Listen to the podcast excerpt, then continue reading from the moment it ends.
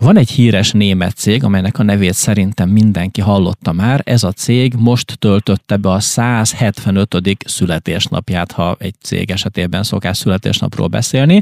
Egy bizonyos Karl Zeiss nevű műszerész és polihisztor alapította nagyon régen. Mindjárt megtudjuk, hogy Jénában vagy Weimarban, mert már bele vagyok zavarodva abban, amit tanultam róla. Viszont van, aki segítsen, itt van Targéz, a marketing manager a Karl Zeiss Vision Hungary Kft-től. Szervusz Géza, üdvözöllek! Szervusz, Laci, én is üdvözöllek! Na akkor mindenek előtt Jénában vagy Weimarban? Kártyás szeretett volna Németországban elindulni, nem volt az első lépés túl sikeres, ezért próbálkozott más országokban is, elment Bécsbe, kitartónak kellett lennie, mert ott sem sikerült, amit eltervezett, és onnan visszament Weimarba, már kezdett érlelődni, hogy mit szeretne csinálni és hogyan szeretne értékesíteni, de az igazán siker sztori, amihez mi számítjuk a siker történetet, az 1846-ban indult és Jénában. Nagyon jó. Remek, akkor ezt tisztáztuk. Kicsit utána olvastam, de nagyon összezavarodtam a sok-sokféle vásda. Sokat mászkált Carl Zeiss, mielőtt megalapította a cégét, vagy a manufaktúráját. Te mennyit mozogtál, mielőtt itt kötöttél ki a cégnél? Hát én már negyed százada mozgok itt a... ez, is, ez is egy szép jubileum. Tulajdonképpen téged is ünnepelhetnénk. Igen, igen, ezt kimond, bár ugye el szokták mondani, hogy erről inkább már megemlékezünk, és nem ünnepeljük.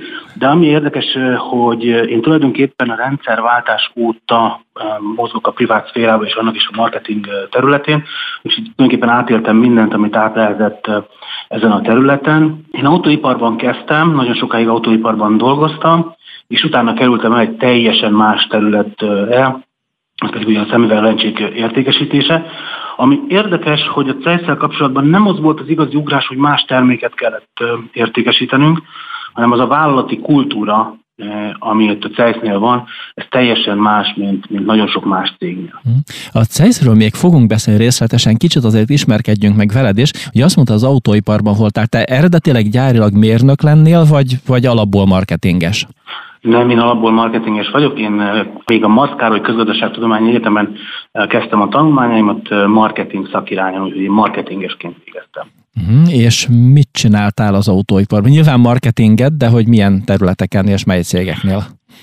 Én az Opelnél kezdtem, Nissannál dolgoztam, Volvo-nál dolgoztam. Azt mondanám, hogy az autóiparban a csúcsot számomra a, a, a Volvo jelentette, de a végén az autóipari úgymond karrieremnek a Continental gumiabroncs gyártó cégnél fejeztem be, és onnan jöttem át a, a Zeiss-hez. Érdekesség, hogy valamiért, nem tudom miért, ez egy ilyen sorszerű dolog, hogy mindig valamilyen módon regionális területen dolgoztam, tehát soha nem csak Magyarországra koncentrált a cég, ahol én dolgoztam, hanem egy regionális központ volt, és ez ugyanígy van a Zeiss-nél is.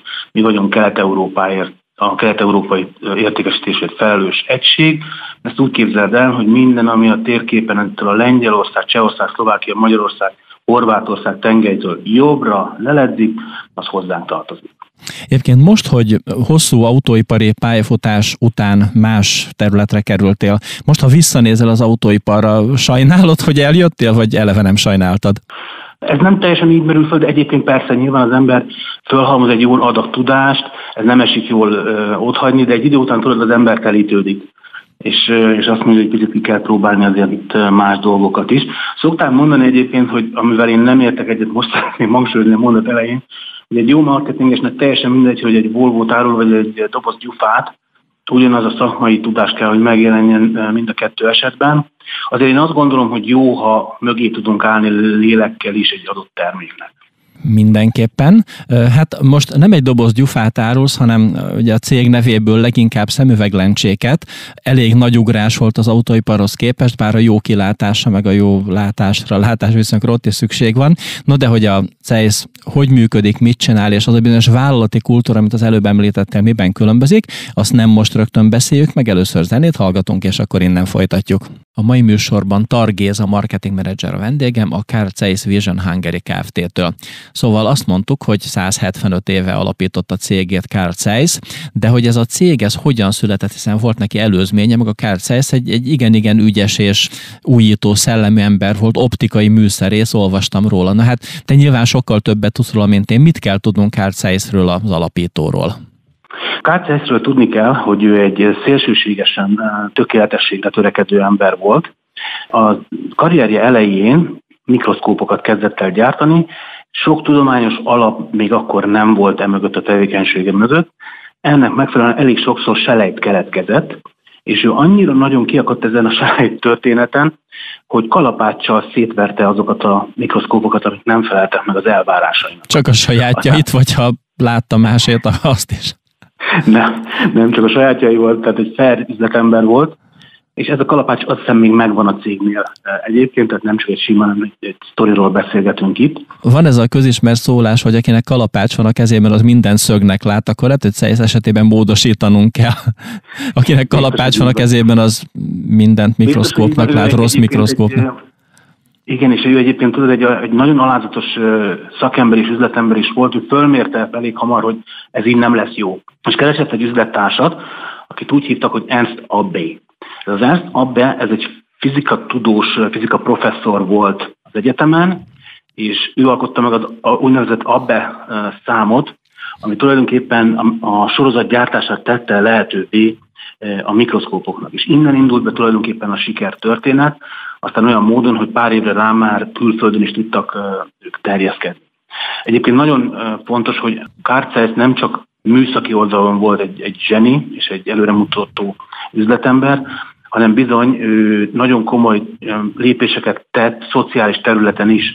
Tehát olyan ötleteik voltak, amit csak gondoljunk bele, az 1800-as évekről beszélgetünk itt, nyugdíj, munkatársak nyereség részesedése, szabadság, tehát ezek azért nagyon komoly dolgok, ezek ugyan az ő életében nem valósultak meg, de az ő iránymutatása alapján az 1800-as évek végén, az 1900-as évek elején már a CESZ-nél ezek az előbb említett dolgok megvalósultak. Tehát neki még csak volt néhány remek ötlete, és csak az utódok jutottak el addig, hogy meg is valósuljon?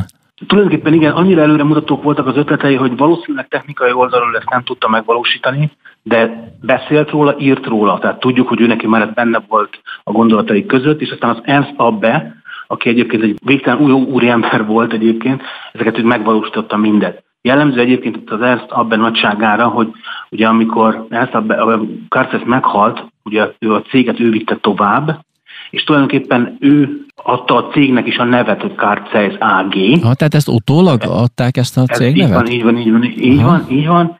És aztán ugye Abbe volt az, aki például ugye egy alapítványnak adta el a céget, és innen jön az, hogy ugye egy alapítványi cégről beszélgetünk. Tehát a Carces AG-t azt egy alapítvány tulajdonolja. Tehát mind a mai napig az akkori kiinduló ponton maradt legalábbis tulajdonilag. Így van, és amire utaltam előzőleg, ez egy nagyon speciális vállalati kultúrát is teremt igazából. A mikroszkópról többször beszéltünk. Elsősorban úgy, hogy szétverte, de nyilván nem ver szét minden mikroszkópot, mert néhány jól sikerült. Hosszú távon a mikroszkóp volt a fő termék? Hosszú távon nem mondanám, nagyon hamar bejött a képbe a több optikai üzletággal foglalkozó tevékenység. Ugye jelen pillanatban 5-6 olyan üzletágunk van, ami az optikáról szól, valamilyen módon az optika tudományára épül, és ezeket nagyon hamar, már az 1900-as évek tulajdonképpen elejétől, közepétől már nagyon komoly szintre fejlesztettük. Úgy szoktak bennünket nevezni egyébként ma már, hogy a CEISZ az egy, tulajdonképpen egy optikai erőmű a piacon, hiszen minden, ami optika, azzal, ami foglalkozunk, így vagy úgy. Olvastam egy Carl Zeissről, hogy volt 9800 szabadalma, lehet, hogy nem neki, hanem a cégének? Tehát ez hosszú van, távon igaz? Ez hosszú távon igaz, így van. Közel tízezer szabadalmat tulajdonunk ma szerte a világon. Ugye ez annak következtében jön, ugye, hogy tényleg egy nagyon komoly kutatásorientált cég vagyunk. Hogy mondjak neked egy érdekes példát, van egy agyműtétekhez használt mikroszkópunk, nemrég jöttünk ki vele. Ezt nagyon nem úgy kell elképzelni már ezt a mikroszkópot, mint a mai, vagy a régi mikroszkópokat na, tudjuk elképzelni. Ebben az egy termékben 100 innovációnk és 180 szabadalmunk van benne. Tehát el lehet gondolni, hogy ténylegesen elég komoly ez a történet. Igen, a, a 19. század, 1800-as évek a nagyon nagy koponyák, a kiemelkedő lángelméknek az időszak, amikor emberek olyan dolgokat találtak ki, meg 20-30-50 év múlva határozták meg igazán a, a világnak a képét. Meg hát Kárcájsz esetében azt gondolom, hogy a mai napig itt van köztünk a szelleme, meg mindaz, amit kitalált, és a lencségben megtestesül az a fajta zsenialitás. Jó, most álljunk meg egy picit, akkor zenét hallgatunk, és akkor innen folytatjuk. Mai vendégem a marketing manager a Carl Zeiss Vision Hungary Kft-től. Többször is belekukkantottunk a cég előtörténetébe, Bécs, Weimar, Jéna városnevek elhangzottak, hiszen Carl Zeiss sokat vándorolt, közben kitanulta és egyre magasabb szintre fejlesztette a szakmáját. Nézzük meg azért a cégnek a történetét pontosabban. Úgy tudom, hogy öt alkalmazottal indult, hát nyilván akkor ez 175 év volt. Mi történt azután? Nőtt, növekedett a cég, de hogyan, milyen ütemben és milyen lépésekkel? Hát igen, hagyd kezdjem egy picit a végével rögtön. Tehát ugye öt alkalmazottal indult, ha pontos akarok lenni, amikor elindult, akkor ő maga volt és senki más, de e, valóban amikor azt mondjuk, hogy komolyabb működésről lehet beszélni, akkor öt alkalmazott volt. Ma több mint 35 ezer alkalmazottja van a CESZ-nek e, világszerte, tehát ide jutottunk el ez alatt a 175 e, év alatt. Ahogy már említettük, az első években valóban pontosodott, egyre komolyabb szintet ért el a gyártástechnológiánk, egyre több optikai iparágban kezdtünk el működni. Ami nagyon fontos, ugye a történelünk 1893, amit említettünk már, ugye London, ez az az első külhoni leányvállalata a CES-nek, aztán egy nagyobb ugrás következik a második világháború, ez ugye egy szomorú év, egy időszak számunkra, ekkor vált a cég ketté, ugye menekülnie kellett a, a CESZ-nek a második világháború pusztítása elől, és itt ugye két cég alakult meg az 1946 után. Az egyik ugye Jénában maradt, a volt NDK területén. Igen, ez a kelet, kelet-németország, orosz-szovjet megszállás alatt. Így van, így van. Jellemző egyébként, hogy mindaz a tudásbázis, amit ugye a CEFET felhalmozott, az valamilyen módon ugye átment az oroszok kezébe. Azt gondolom, hogy egyébként ez természetes persze, és ebből ők nagyon komolyan profitáltak az elmúlt, nem tudom én, 50-60 eh, évben. És a cég második, másik fele, az pedig ugye Allennél, Oberkohernél állt meg, ott hozták létre a, a gyártás kapacitást újra. Egyébként ami most nekünk szomorú, az így visszatekintve különösen Magyarországon valamilyen módon hasznunkra vált, hiszen azért a, a szocialista időben a jénai szaktudás annak nagyon komoly imidzse volt. Tehát azért az nem tűnt el teljesen még akkor sem, hogyha nem, egyébként nagyon, nem, nagyon, nagyon finoman szólva és nagyon megváltozott a társadalmi-gazdasági környezet. Így van, így van, így van, és ez, ez, ez Magyarországon a mai napig az ismertségünket, a magas imidzsünket támogatja, hogy az elmúlt 50-60 évben a CESZ folyamatosan valamilyen módon jelen volt Magyarországon. És aztán jött ugye a berlini fal leomlása, rögtön utána egy évvel a, a két részre szakadt vállalat év állt, és az, azóta azt kell mondanom, hogy töretlen a siker történet, Mindenütt ott vagyunk a világon, az Egyesült Államoktól egészen Kínáig. Ugye Kína ma meghatározó gazdasági elővel rendelkezik, nyilván ma már mi is nagyon komolyan koncentrálunk erre az országra is. Egyébként a, a világháború után ez a bizonyos szakadás, tehát ez úgy nézett ki, hogy volt kettő darab Zeiss cég, tehát hogy Jénában maradt fizikailag nyilván maga a gyár, már ami nem tudom mi maradt meg belőle a háborús idők után, és a határ másik oldalán Nyugat-Németországban meg a volt tulajdonos, meg nem tudom, vele eltávozott szakemberek, főmérnök és a többi. Tehát, tehát teljesen két párhuzamos Zeiss létezett a világban? Teljesen, abszolút módon, annyira, hogy például a logója két különböző volt a két cégnek. De ugyanazzal a névvel, és ugyanúgy a, vitte a hagyományt. Ugye a Kárcesz Jéna volt az egyiknek a, a neve, a másik ugye a Zeiss AG-ként futott. A, nyilván a részleteket nem tudom, de gondolom, aki tudott, az menekült. Valakinek gondolom nem sikerült, és hát ők, ők ugye maradtak Kelet-Németországban. Hát izgalmas lehetett látni, átélni a cég egyesítést. Ugye a berlin fal leomlása után nem kevés feszültség volt, sokan úgy élték meg, hogy a nyugat lenyeli a keletet, ami miután a gazdasági fejlettségben igen nagy különbség volt, ez talán nem is volt annyira meglepő, de akkor ezeket a Carl Zeiss-nél túlélte a vállalati kultúra, és sikerült létrehozni valami működőképes, életképes dolgot. Az alapítvány azóta is, tehát működött az NDK-s oldalon is? Nem, nem, ott természetesen állami tulajdon állami volt. Állami tulajdon volt, aha. Persze. De, de a távolban a határ másik oldalán létezett jogfolytonosan az a bizonyos alapítvány, amit Abbé úr létrehozott Carl Zeiss emlékére, részben emlékére, részben meg azért, hogy jó kezekben maradjon a cég. Jó, hát akkor eljutottunk oda, hogy 89 után újra egyesült, egyetlen Carl Zeiss cég maradt a világban azzal az alapítványi tulajdonnal a háta mögött, amit a hőskorban létrehozott az első üzlettárs, és akkor megkezdte világhódító útját, és elterett minden kontinensen, de hogy hogyan és mi történt, akkor arra kicsit később visszatérünk, most zenét hallgatunk, és akkor innen folytatjuk. Mai vendégem Targéz, a marketing manager a Carl Zeiss Vision Hungary Kft-től. Szóval azt megbeszéltük, hogy a Carl Zeiss cég 175 éves, nagy ünneplésben vagyunk, vagytok ebben az évben.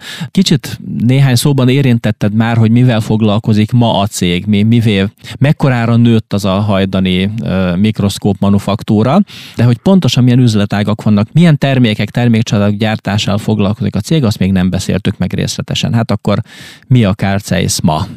Itt nagyon vissza kell fogjam magam, mert annyi időnk nincs, amennyi mindennel mi foglalkozunk az Oprika területén. Próbáljuk meg azért legalább vázlatosan. Nagyon hatékony lenni. Rögtön azt, hogy a, a orvosi műszerek, ugye beszéltünk már nagyon sokat a mikroszkópokról, de az agyműtéteket segítő műszerektől kezdve nagyon sok mindent gyártunk az orvosi műszerek iparágában is.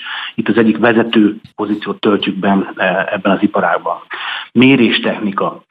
Nagyon fontos, nem is gondolnánk, de Forma 1 például. Forma 1-ben a fejlesztéseknél, az új tervek elkészítésénél CEISZ mérőműszereket használnak, de például a repülőgép motorok tervezésénél is elengedhetetlen a CEISZ mérőműszereinek használata.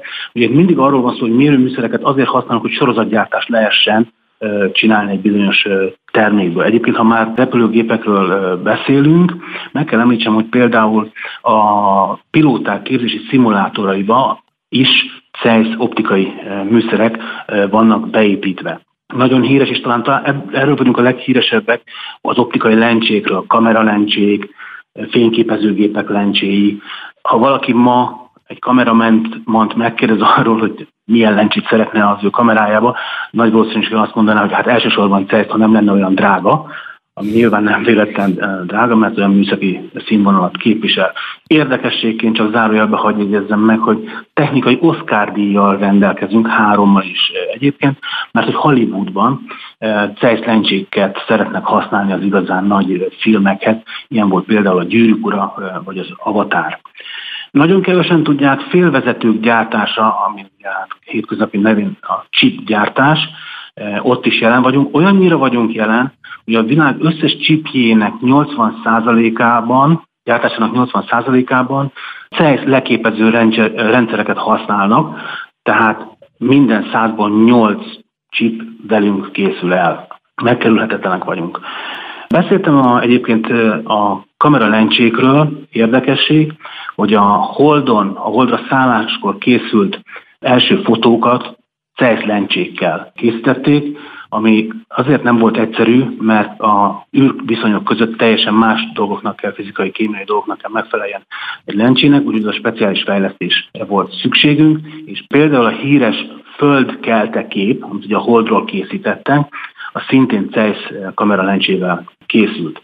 És ami nagyon fontos, hogy mindazokat a lencséket, szemüveg lencséket, amiket eladunk ma, ezen iparágban szerzett tudásunkkal felvétel, felvértezve értékesítjük. Tehát aki ma egy CEI szemüveglencsét vásárol, az tulajdonképpen egy olyan szaktudást vásárol, mint amit az előző iparágokban itt felsoroltam, ott nyertünk. Kis lépés Neil Armstrongnak, nagy ugrás a CEIS lencséknek. Így van.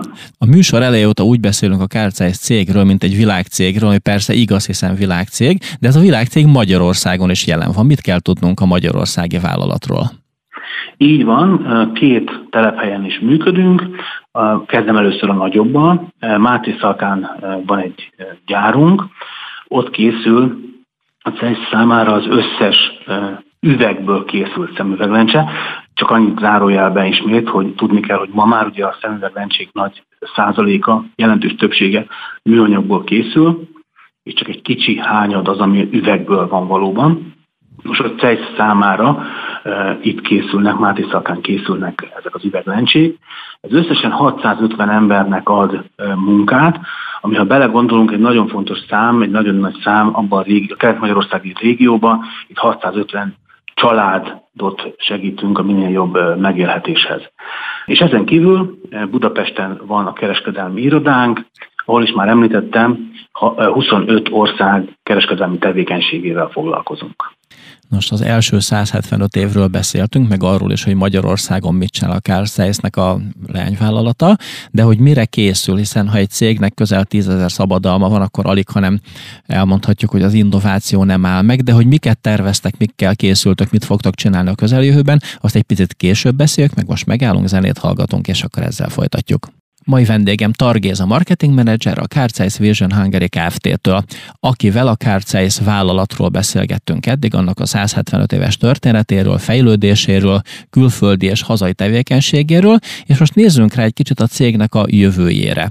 Ugye rengeteg szabadalma van, rengeteg újítása van, kifejezetten innovatív vállalat, akkor beszéljük meg, hogy mire készültök, mi az, ami a Carceis titkos műhelyéből kijön a következő hetekben, hónapokban, esetleg években. Erről ugye nagyon nehéz beszélni, de azért meg fogom próbálni. A konkurencia is hallgatja a rádiót, remélem. Így van, de nincsenek, tehát mindjárt látni fogjátok, hogy nincsenek olyan nagy titkok tulajdonképpen. Mindig arról beszéltünk ebben a beszélgetésben, hogy kutatás vezérelt vállalat vagyunk. Ezt egy picit pontosítanunk kell.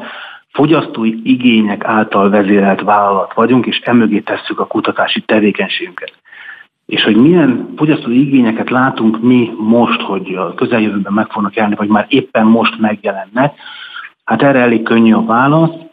Ugye egy teljesen változó korban élünk, az emberek számára egyre fontosabb például ugye a higiénia. Ezért például, hogy olyan terméket fejlesztettünk ki nem régen, amely ugye antivirális hatású, tehát a szemüvegünk is képes bennünket védeni, akár a Covid vírussal szemben is. Nagyon lényeges következménye a, a vírus helyzetnek, a pandémiának, hogy egyre többet ülünk otthon, és egyre többet ülünk képernyők előtt. Most ezek a képernyők, zárójel megint nem csak a képernyők egyébként, hanem a világító testek is tudnak káros kékfényt kibocsátani. Ez szemfáradtságot okoz, különböző szem megbetegedéseket is okozhat a káros kékfény, ezzel ellen védenünk kell a szemünket. Tehát erre is különböző, már múltban is kifejezett termékeket lehetett megvásárolni a tesztől, és nyilván egyre újabb és újabb verziókon dolgozunk. Nagyon sokat beszélünk arról, hogy az UV-sugárzás egyre komolyabb hatással van a mindennapi életünkre.